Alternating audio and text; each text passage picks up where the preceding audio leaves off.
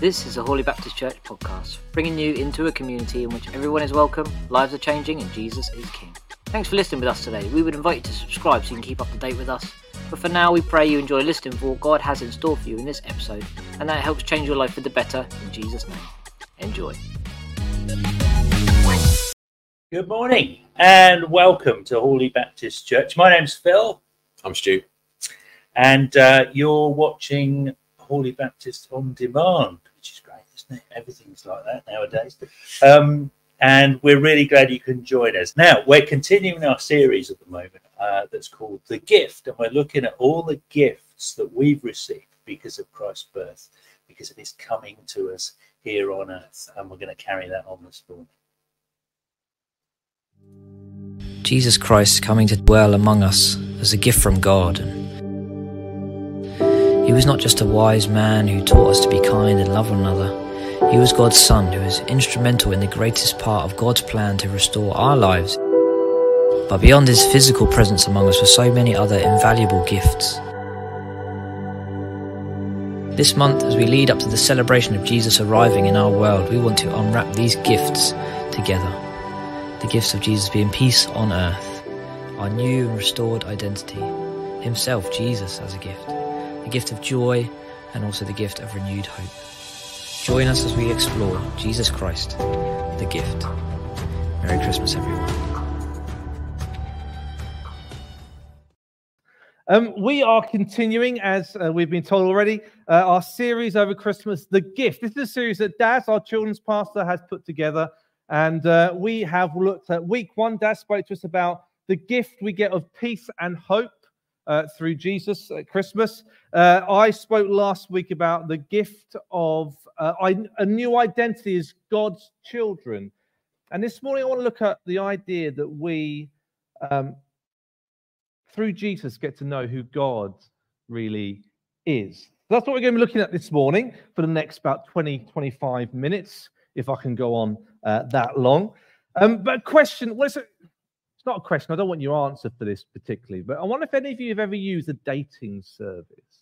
So originally you would have applied probably by letter, by application form or something. Then they moved to websites and they have dating apps of all sorts of descriptions. When I, when I was in my 20s, uh, a friend of mine was on a dating service. It was a Christian dating service. I think it was called Fusion 101. I think that's what it was called. And um, he said, Oh, you've got to try this thing. You've got to try. It. I can do your profile now. So me and my friend Shane were in his house, and he quickly took a photograph of us and popped a profile. We said a few things about ourselves, and we made the decision we would stay on it until someone took an interest in us. And there was a bit of a competition between me and Shane. Uh, we were always competing around women, um, and uh, I I very quickly got a bit of interest on this uh, on this online dating thing. Well, I must admit they did. Most of them seem to be wanting a green card so they can move to England. Um, but I started to get a bit of interest. Shane, on the other hand, got no interest whatsoever, and he was getting more and more grumpy about this. And the weeks went on. He got no one. No one was interested in Shane whatsoever until a guy contacted him through the app and saying, "Did you realize you put yourself down as a woman?" So that was why he got no no interest. And I never actually, I never went on a date or anything like that. I didn't particularly enjoy it. Um, but I, I just wonder um, if you have been on a dating app or a dating service and you've actually got as far as going on a date. I wonder, did the person that you met up with match up with the profile they provided on their dating service? Because often what we like to do is maybe highlight the positives and maybe diminish somewhat the negatives. Maybe they turn up and it turned out that their photo on their profile was from 15 years ago and they've gained about 15 stones since that photo was taken. Maybe they said that they they're into the gym and running. It turns out actually that's something they did years and years ago or did once. How do we know what they're going to be like? It's a bit of a risk you take with these sorts of things. Now, relationship with one another is just one relationship that we can have. Um, it's what I love about church and about the faith that we have is that we believe that not only can we have a relationship with one another, which is hugely important, but we can have a relationship with God, our Heavenly Father. But I'm left, left with that question how do I know what God is actually like? How do I know what God is like, who I am following, who maybe I've given my life to? See, it's great that we are here. And I'm guessing that the majority of you who are here probably believe in God. And maybe some of you, maybe it's the majority, have actually decided to give your life to Jesus and want to follow God in your life. Church attendance only makes up about 6% of the population in the UK. But almost half the people in the UK believe in God. They believe in the existence of God or maybe a higher power. And I'm left with that question how do they know who it is they're following? You know, different religions say different things about God and who God is and what God does and what his personality is like. And maybe people who don't maybe assign themselves to a religion, how do they decide what God is like? Do they just pick the bits that they like the most and leave out other bits. Now, we in church would say, well, if you want to find out what God is like, then read the Bible. But is it that easy? So I don't know if any of you have read the Bible in a year. Put, put your hand up if you've read the Bible in a year. The first, oh, a few of you, really good thing to do to just read the Bible and just take it all in, the whole just big story of it. The first time I tried it, I gave up when I got partway through the Old Testament. And I'm going to be honest with you, the main reason was not my inability to set aside time to read the Bible, is because I started to not like the God that I read about in the Word. I started to struggle with some of the things that I read that God did. And, and I was like, is this really the God that I'm worship? How do I know what God is like? Because I'm not sure I like this? And also, can there be a truth? Can there be, okay, this is definitely God and this is definitely not God? So, the question I wanted to answer this morning is what is God like?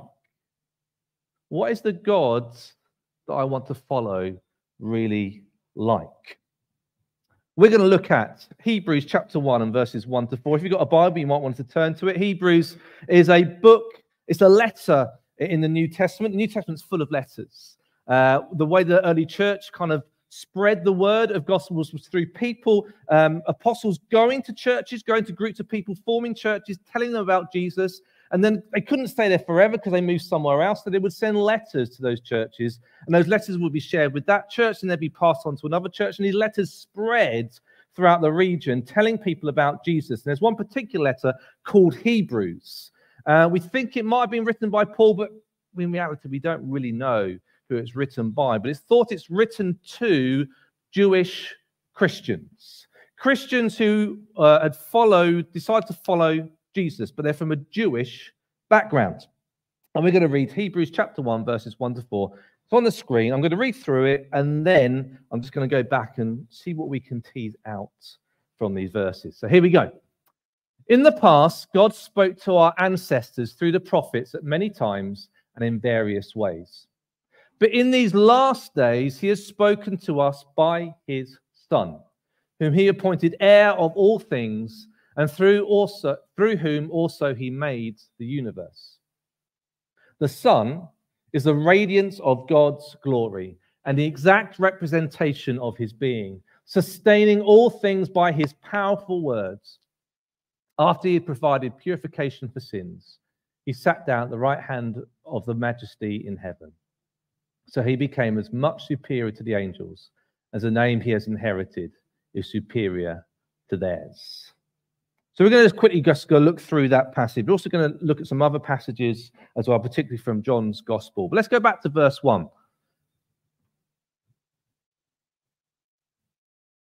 He's gone black. there we go, verse 1.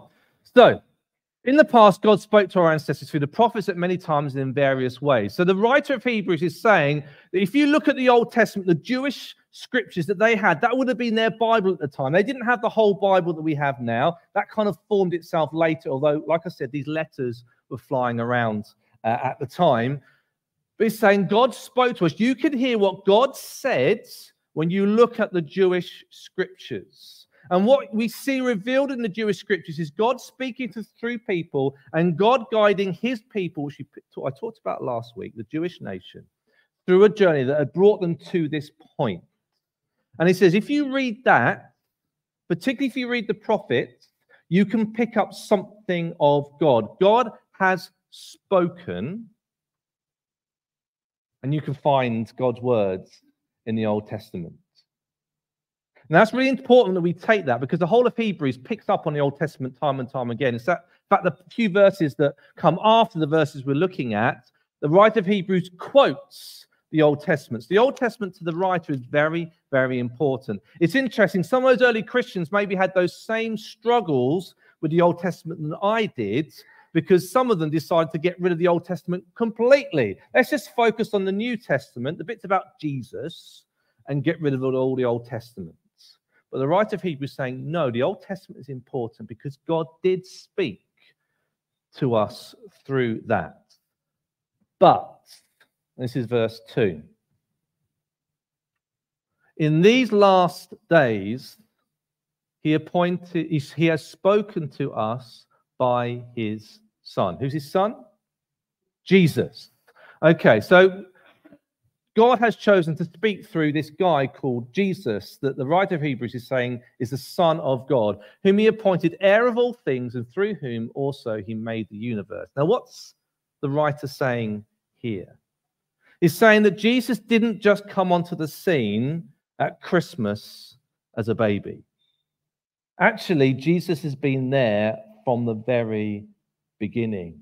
That's fact, through Jesus, he made the universe. So it's saying Jesus wasn't just some little baby, Jesus was there right from the beginning. That's something that's really, really important. Jesus isn't just, just a man, actually, he is far bigger than that. Verse 3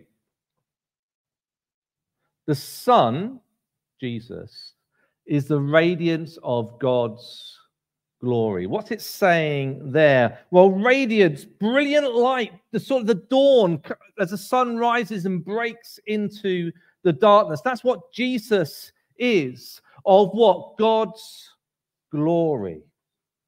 Now, between the writing of the Old Testament and the New Testament, the Jewish people came up with something they called the Shekinah glory of God. Now, you might not have heard of that, and you don't really need to remember it. But what it was referring to was those visible manifestations of God. That when you read the Old Testament and you discover and you see God manifest in certain ways, and usually it was through some natural phenomena. So often we read in Exodus when we read the story of Moses, Moses seemed to meet God, and the nation of Israel met God quite a few times, and God manifested himself, himself in physical ways. Anyone can think of the first time that God manifested himself in a physical way to Moses? Burning bush. Yeah, a bush on fire. Moses was very curious because his bush was on fire and it didn't seem to burn up.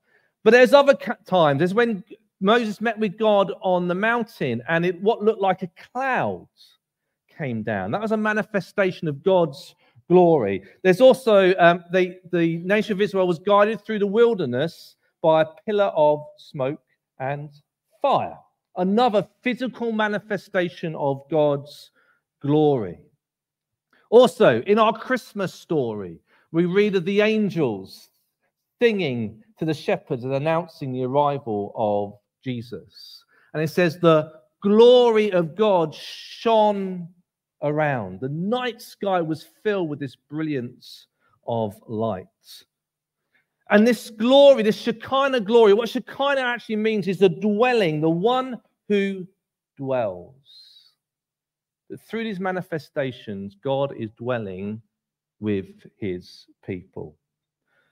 we're going to look at two particular, one particular verse in John, John's gospel, John's story of Jesus. But John starts his gospel with this, these verses in chapter 1, verse 14. He says, The word, that's Jesus, became flesh. We call that incarnation, Car- carnivore, flesh eater. Okay, you know that, animals. Jesus became incarnate, he became flesh. God became flesh and made his dwelling among us. God moved into the neighborhoods. And we have seen his glory, the glory of the one and only Son who came from the Father, full of grace and truth. So in verse 3, the Son is the radiance of God's glory, God manifesting in this world. But the writer of Hebrew goes on uh, verse 3. So the sons and radiance of God's glory and the exact representation of his being. Exact representation. The Greek word here is character, from which we get our English word character.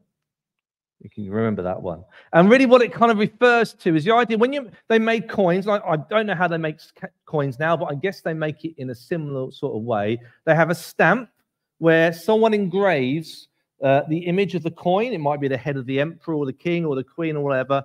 And the metal is heated or it's soft metal and it's stamped into the metal. And whatever's on the stamp is left on the metal, an exact representation. That's what it's referring to. So it's saying that Jesus is the exact representation, the character of God. So does that mean that God is a first century Jewish carpenter. No, that's not what it's, it's saying. It's saying it's the exact representation of his being, his substance, his nature, his quality, his existence. Jesus is God. And if you want to know what God looks like, then you look at Jesus.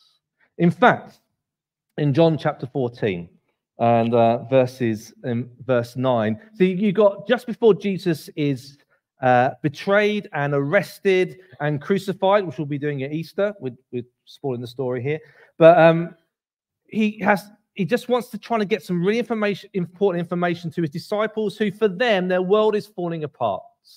They have followed this, followed Jesus, they've given their life to him, and everything is going wrong. They're on a pre- precipice of disaster. They know what's about to happen. They know the threats that are being made to Jesus.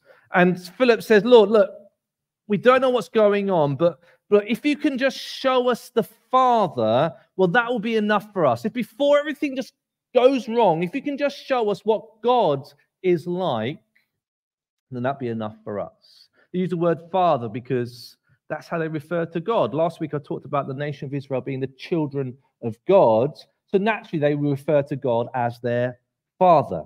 And this is what Jesus says in John 14, verse 9. Jesus answered, Don't you know me, Philip, even after I've been among you such a long time? And he says these words Anyone who has seen me has seen the Father. Anyone who has seen me, anyone who has spent time with me, anyone has seen the things I do, heard the things I've said, anyone who's seen the, the miraculous things that I've done, the way I treat people, if you have seen me, then you have seen God. And if you want to know what God is like, then look at Jesus. See, for the writer of Hebrews, he says, yeah, you can find out a lot about God from reading the Old Testament. But actually, there is something superior. Some, someone has come along that shows us what God is truly like. And that's Jesus. And if we, when we read the Old Testament, because we don't want to chuck the Old Testament away, the Old Testament is a hugely important part of the story of God's salvation plan. But if but we look at all of those words, all that Old Testament through the lens of Jesus. And when we want to understand what God is like, when we struggle with those verses that are rather troubling to us in the Old Testament, then time and time again we have to go back to, well, what is Jesus like? Because Jesus tells us what God is truly like. Now, I don't know if you have a particular historical figure that you would like to meet, or maybe there's a current famous person that you would like to meet. Anyone got anyone they would love to meet, either dead or alive? Yeah, Jessica? No, so the Queen, yeah, Helen? Jo- who's Josephine Butler?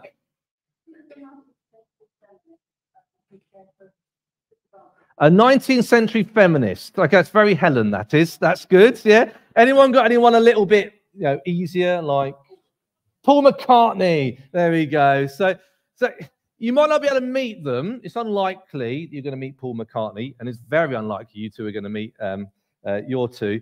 But we can read about them. I've just finished your autobiography of a guy called Patrick Stewart. Anyone know who Patrick Stewart is? Famous of Captain Picard in the Star Trek. And you read these books and you can find out something about them. You can learn a little bit about their life story, a little bit about who they are and, why they're who they are, because we're often made up by our the journey that we have been on through life. And particularly with more famous people, where you know you've got loads of different historians writing different accounts of them, you can find out all sorts of information about people, be it Winston Churchill or Julius Caesar or the Queen or Paul McCartney we can find out a lot about them. We can know a lot about them. And I want you to know who the God is that we worship. In fact, from January, um, for three months, we are going to be looking at Jesus. Normally, our sermon series only lasts a month. We're going to do three months, all the way up to Easter. Every single Sunday, we are going to be preaching about Jesus. And we're going to be looking at the story of Jesus. And we're going to encourage you to read daily about Jesus because I want you to know who Jesus is because I want you to know who your heavenly Father is. I want you to know who it is that you are following. Then hopefully you're more able to share with others who it is that you are following. But you can read all about Jesus. You can read all the Gospels. You can read every single book. You can know absolutely everything about Jesus but you don't actually know Jesus. There's a difference between knowing about someone and actually knowing someone. So if we go back to those, that dating app, I could read the profile. I could think I could know a person, but it's not until I actually go out on a date with them that I start to understand who they are. And even that is a long process of getting to know someone. And you never really truly know someone completely. See, there's a difference between knowing about Jesus and knowing Jesus. When we read the Gospels, we can know about Jesus.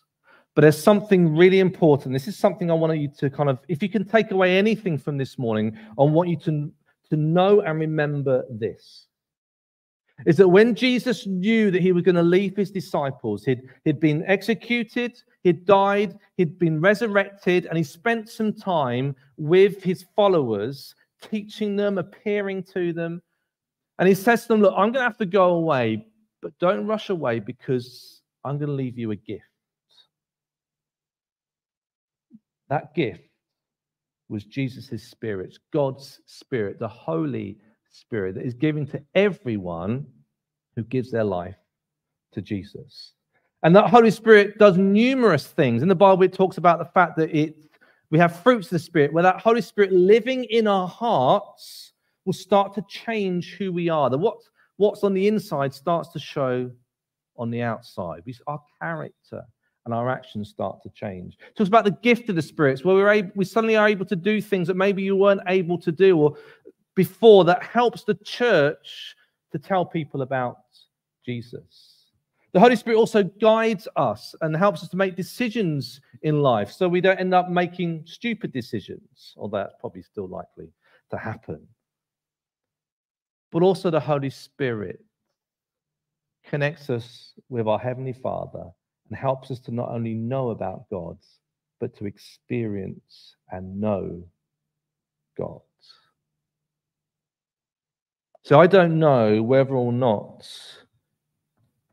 you know about Jesus or you actually know Jesus.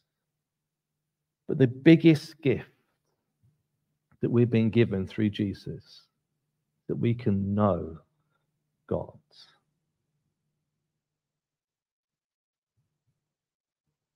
In a moment, we're going to share communion, and this is a time when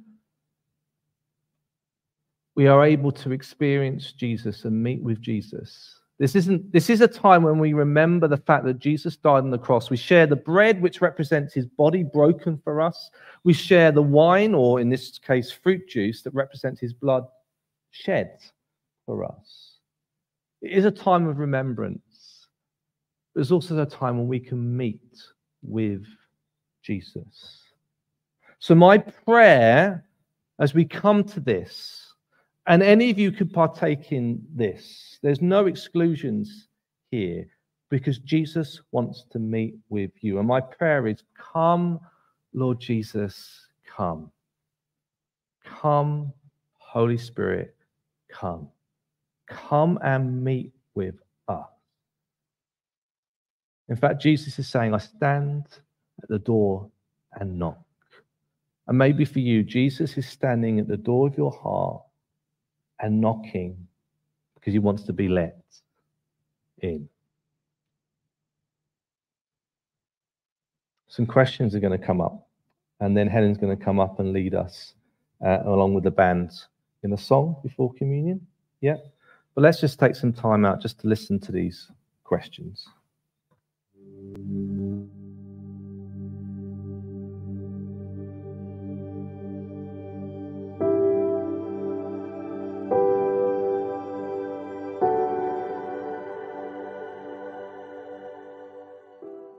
Do you believe in God?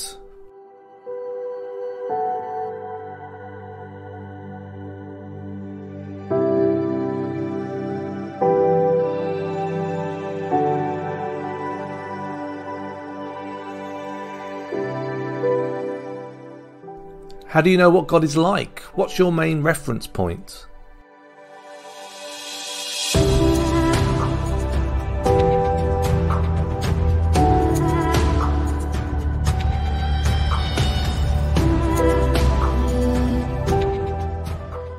How much time have you spent learning about Jesus?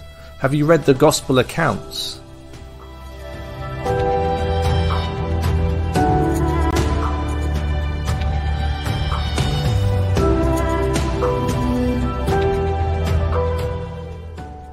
Do you want to move from knowing about Jesus to actually knowing him as your friend?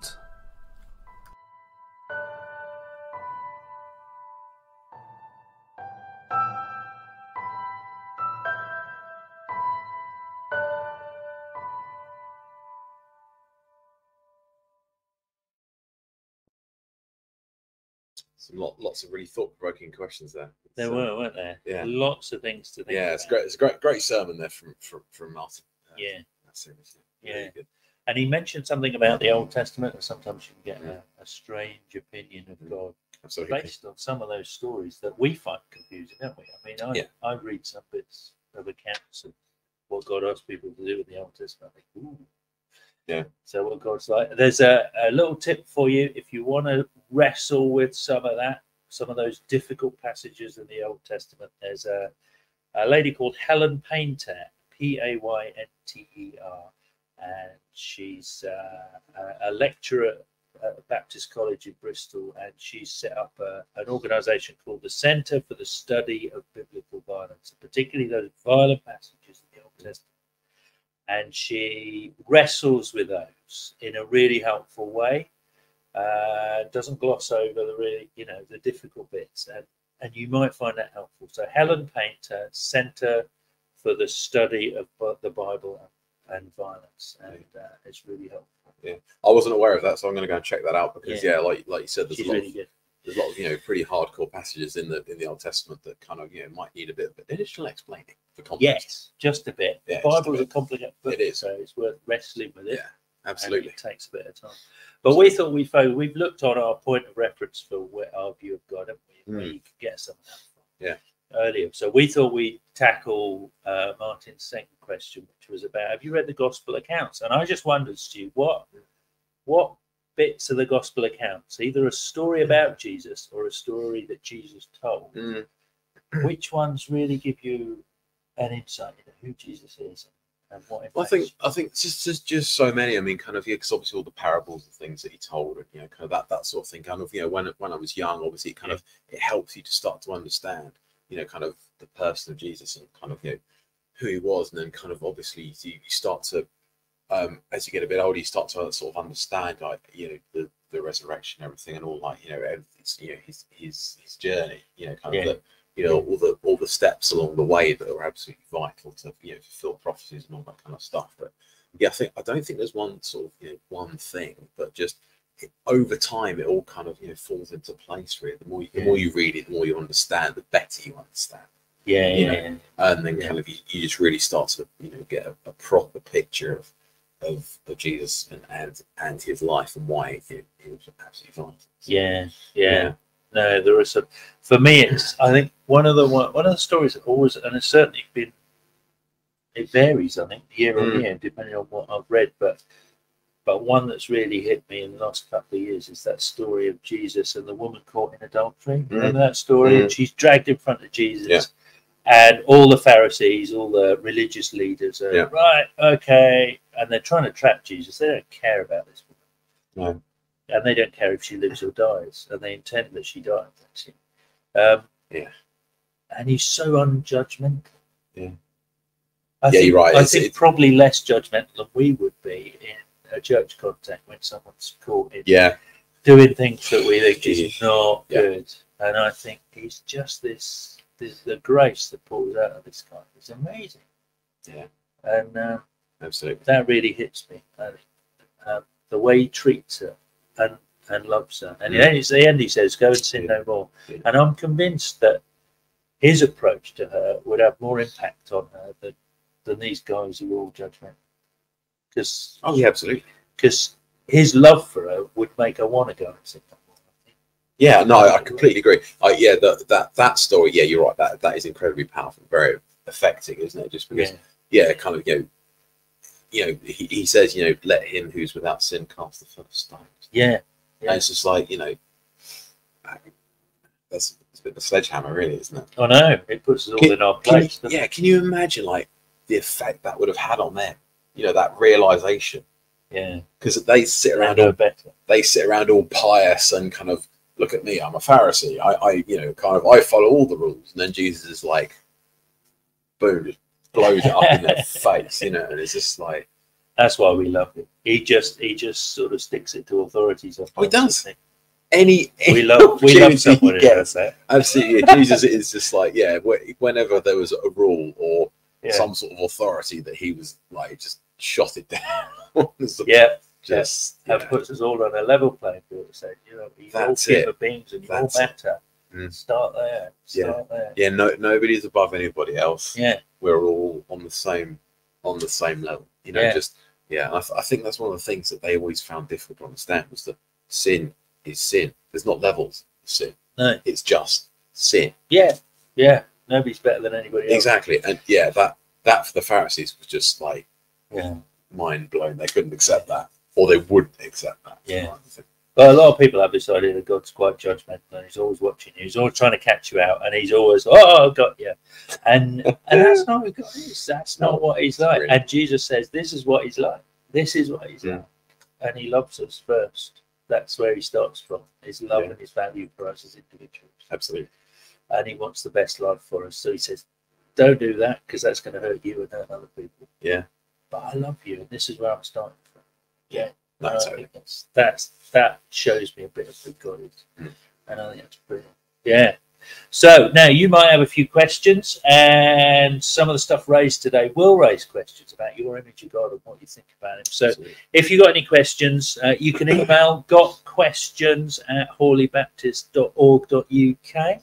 There you go, it's on the screen.